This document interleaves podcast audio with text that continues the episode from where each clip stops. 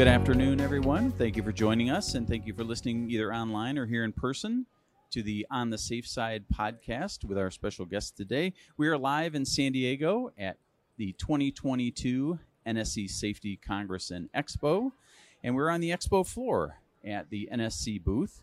And my name is Barry Bottino. I'm an associate editor at Safety and Health. I'm with my colleagues, as always, Mr. Alan Ferguson. Hello, Alan. Hey, how are you doing? Kevin Druley. Hello, Kevin. Barry, hello. we have a special guest today here with us, and uh, we're, we're grateful to have Doug Parker, the Assistant Secretary of Labor, with us. Thank you, Doug, for joining us today. It's my pleasure. Thanks for having me. Well, no, again, Doug, you appreciate it and glad we were able to, to schedule you. And I know you're a busy man lately, so we, we thank you for joining us. Um, your, your safety journey brought you through sunny California as head of Cal OSHA. What part of those experiences and any others in your career have you now brought with you to federal OSHA? Uh, thank you. And again, thanks for being here. I really appreciate it. You know, I really look back to um, where my career began as an attorney back in the 90s, working uh, as a staff counsel at the United Mine Workers, is sort of the origins of my journey.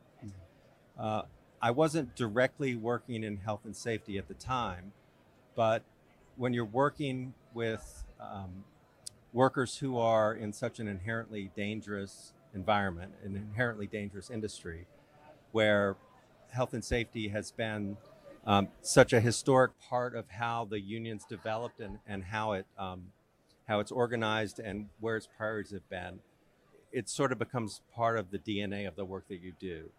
Um, so, you know, I worked with folks who had been directly involved in mining tragedies, worked with folks who were from communities where um, they had fam- multiple family members who had suffered occupational disease.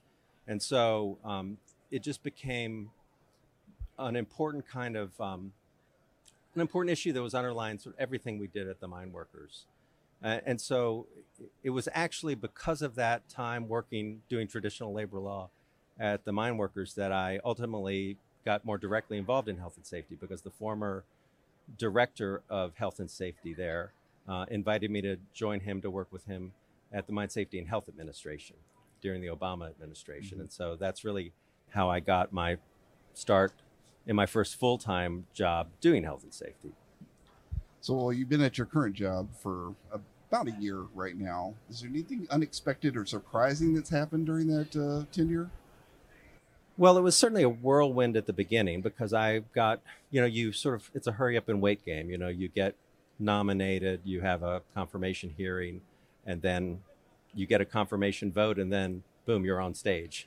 Uh, and I, so I was on the job about three or four days before we signed the uh, the mandatory vaccine and testing rule, and so um, that was a real trial going through that process, trying to um, get my bearings on all the other issues that that were pressing at the agency, trying to get my own sort of sea legs there, and, and learning how to sort of operate within the organization while we had this major litigation going on. So that was, uh, I wouldn't say it was a surprise, but it was a, certainly a challenge. My other observations about being at the agency is just the level of dedication of staff, you know, really mission oriented people, highly professional, a range of skills, um, you know, a very diverse portfolio of work that we do in health and safety. And so um, many more aspects of the job than we had at California. Although we in California we do have some sort of unique missions at Cal OSHA. So, for example, inspecting amusement rides, for example, sure. that's not that's not a part of federal OSHA. Mm. But you know, sort of the international work and just a variety of things that that happen at OSHA that that um, I, really programs that I was just learning about when I came there. So it's been fascinating. Sure. Could you tell us, Doug, a little bit about what's on OSHA's radar, both short term and long term, right now? Well, I'll talk a little bit about the regulatory front. Sure. Um, so our most immediate uh, action is working on the COVID 19 rule, finalizing our rule for healthcare. So we're hoping to get that done um, very soon. Uh, we're working diligently on that, and, you know, as we speak, and, and then we'll be working on, um, um, you know, the, our next priority is going to be heat, and of course, everyone I think who, who's in health and safety has been following our work on heat. There's been a lot of great work across the country, both uh, with some of the state plans as well as progressive employers who have really stepped up and um, come up with a lot of innovative ways to address heat.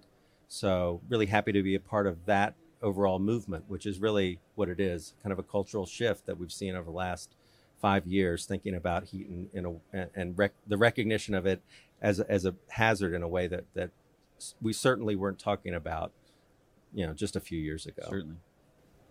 You, you started again a year ago during an unusual, unprecedented time, right in the middle of the COVID 19 pandemic.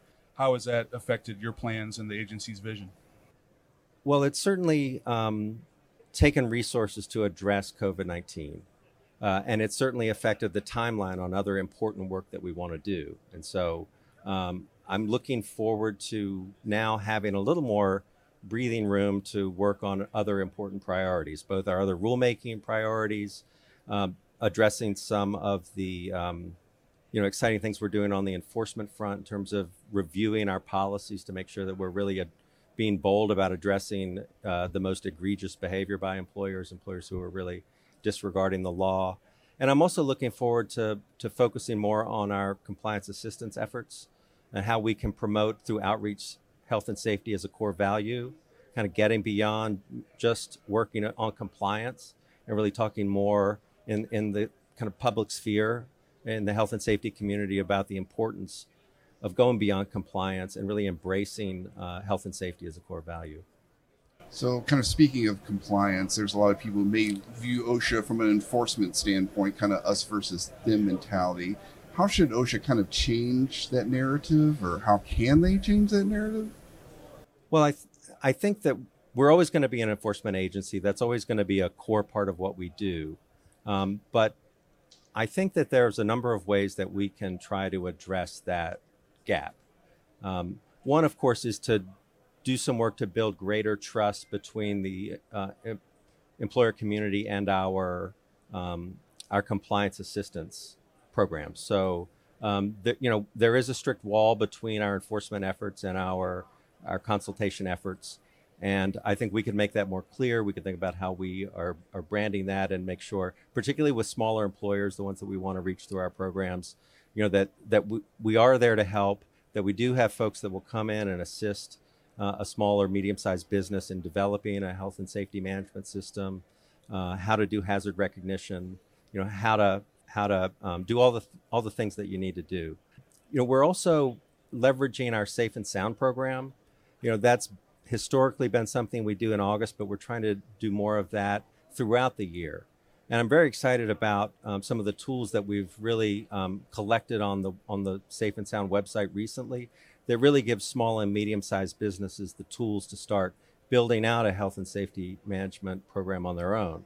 Starting with things as basic as you know how to write a mission statement, you know how to create a vision for health and safety, how to how to get greater worker participation, how to put in place a hazard recognition system and do basic training and just all kinds of modules so that this journey that a lot of people might initially find intimidating is laid out in a way where people can take one step at a time, one bite at a time, and really build their program from the ground up.